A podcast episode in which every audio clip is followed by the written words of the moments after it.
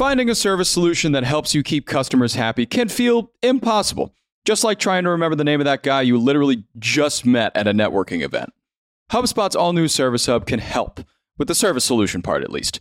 It brings service and success together on one powerful platform with an AI powered help desk and chatbot to handle your frontline tickets, so you can scale support and drive retention and revenue. Visit HubSpot.com/service to learn more. Good morning, everyone. It's Wednesday, June 14th. I'm Mark Dent here with Jacob Cohen, and you're listening to the Hustle Daily Show.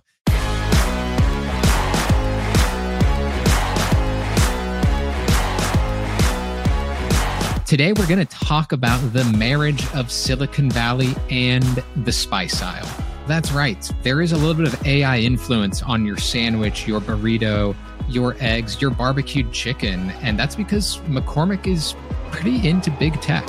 But before we start talking about all of that, let's just run through what's happening in the world of business and tech.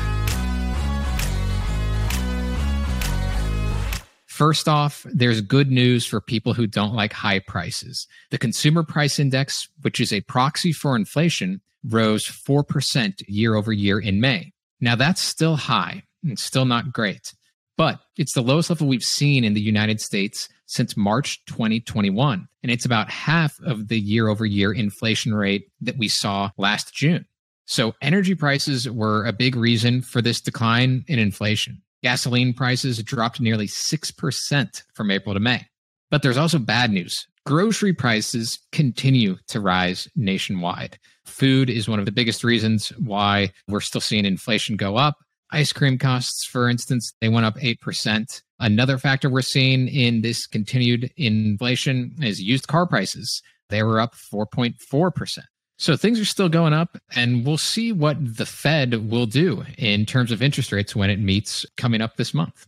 So moving on, rest in peace to giving presentations? Maybe so. AI startup Synthesia, whose software turns text into videos of realistic human avatars that can give presentations in 120 languages, just notched a $1 billion valuation.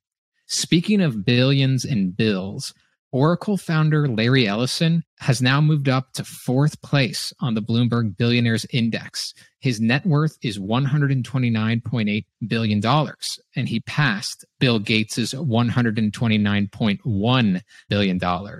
Moving on to your kitchen, there's some financial problems happening in the leftover space. The parent company for Instant Pot and Pyrex filed for bankruptcy this week, and Tupperware faces a potential delisting. Finally, Toyota's next electronic vehicles due in 2026 will have a range of approximately 621 miles, thanks to new batteries and sonic tech. So, what that means is if you're traveling from New York, you could get almost all the way to Charlotte, North Carolina without a charge. Most electric vehicles these days currently offer 350 or so miles, meaning that if you were traveling from New York, you could barely get to Richmond, Virginia.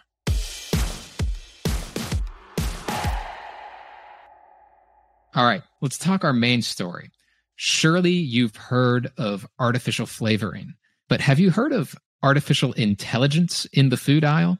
It turns out that big tech has been playing a big role in the spice aisle for the last few years, specifically with the brand McCormick, which is known for, among other things, being the company that owns French's, Frank's Red Hot, Cholula, and many other spices and sauces. So, Jacob, what's going on here? Like, why is McCormick acting like a tech company? Yeah, it is interesting. And I was just thinking before we sat down here, we're also caught up in big tech. Yes, we always uh, are. Chat GPT, media, and other aisles of innovation.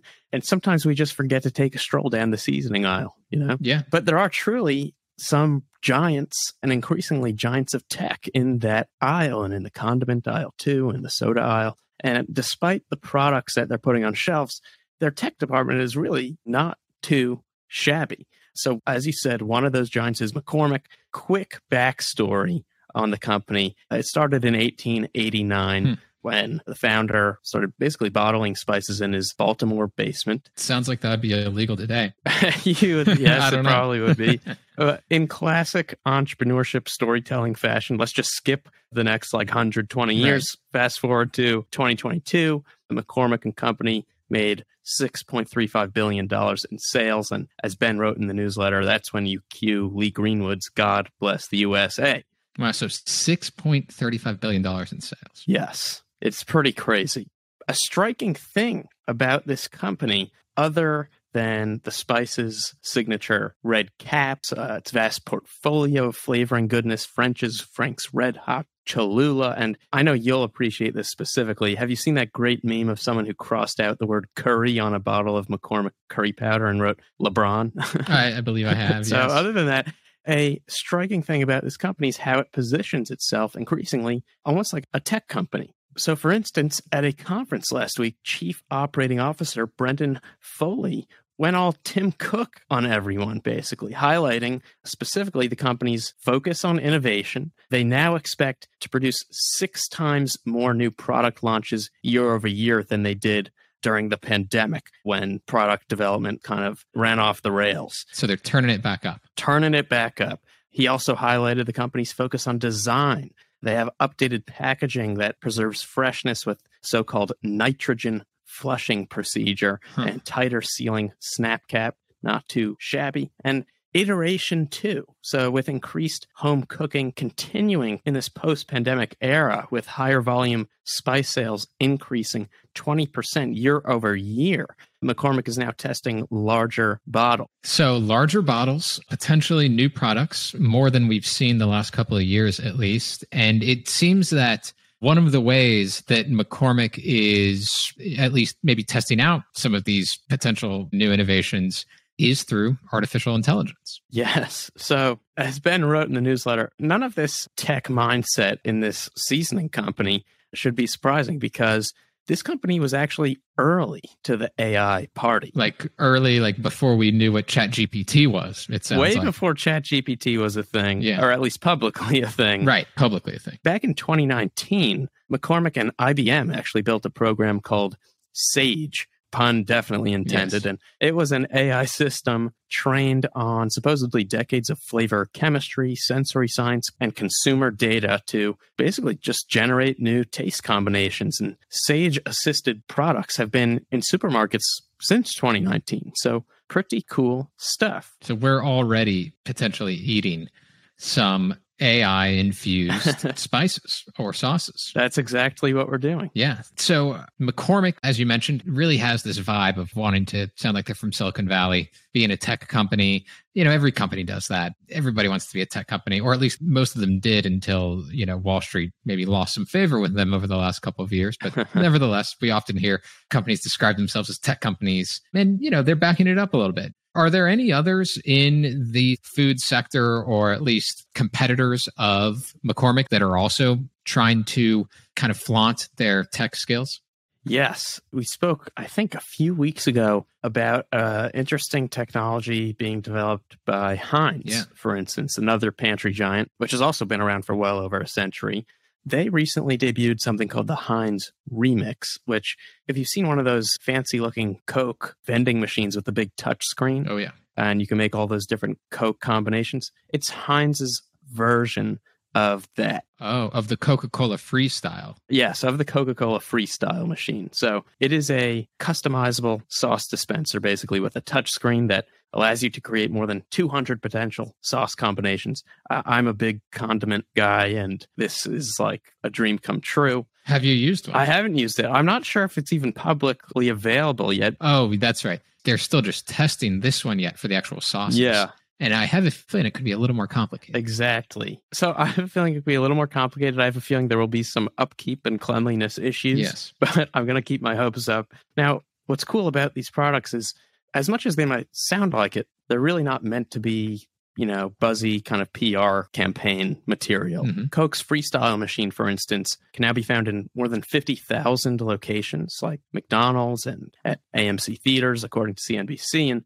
Kraft Heinz, for one, is working hard also to push its products outside the home and into places like airports, restaurants, even schools. So here's another way to do that. But more interestingly, like Coke, Heinz can use data from these machines and like McCormick, basically is market research for new sauce products that can bring to stores. And I think it's pretty smart. But as I said, I can see this machine specifically having some cleanliness issues, but I'm going to give them the benefit of the doubt, and I will definitely try to use it. Okay. All right. One more question. What's your go to sauce, Jacob? Oh, you know, this is not purchase advice. I have no connection with the brand, but I am a Sweet Baby Ray's fan through and through. Okay. Okay. Well, there it is. Sweet Baby Ray's barbecue Classic. sauce. Yeah. Classic. It's always good. Yeah.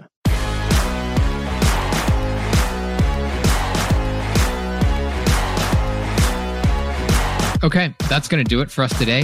Thank you, everyone, for tuning into the Hustle Daily Show. We're a proud part of the HubSpot Podcast Network.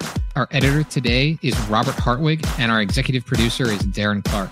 We've got a lot more tech and business coverage in our newsletter, so if you're not subscribed, go get signed up at thehustle.co slash email. See you tomorrow.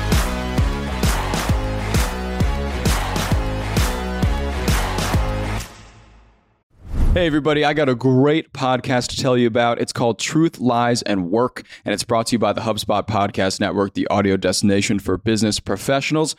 On this show, you can join husband and wife team Al and Leanne Elliott as they dispel myths, impart wisdom, and answer all your questions about finding, keeping, and motivating great people.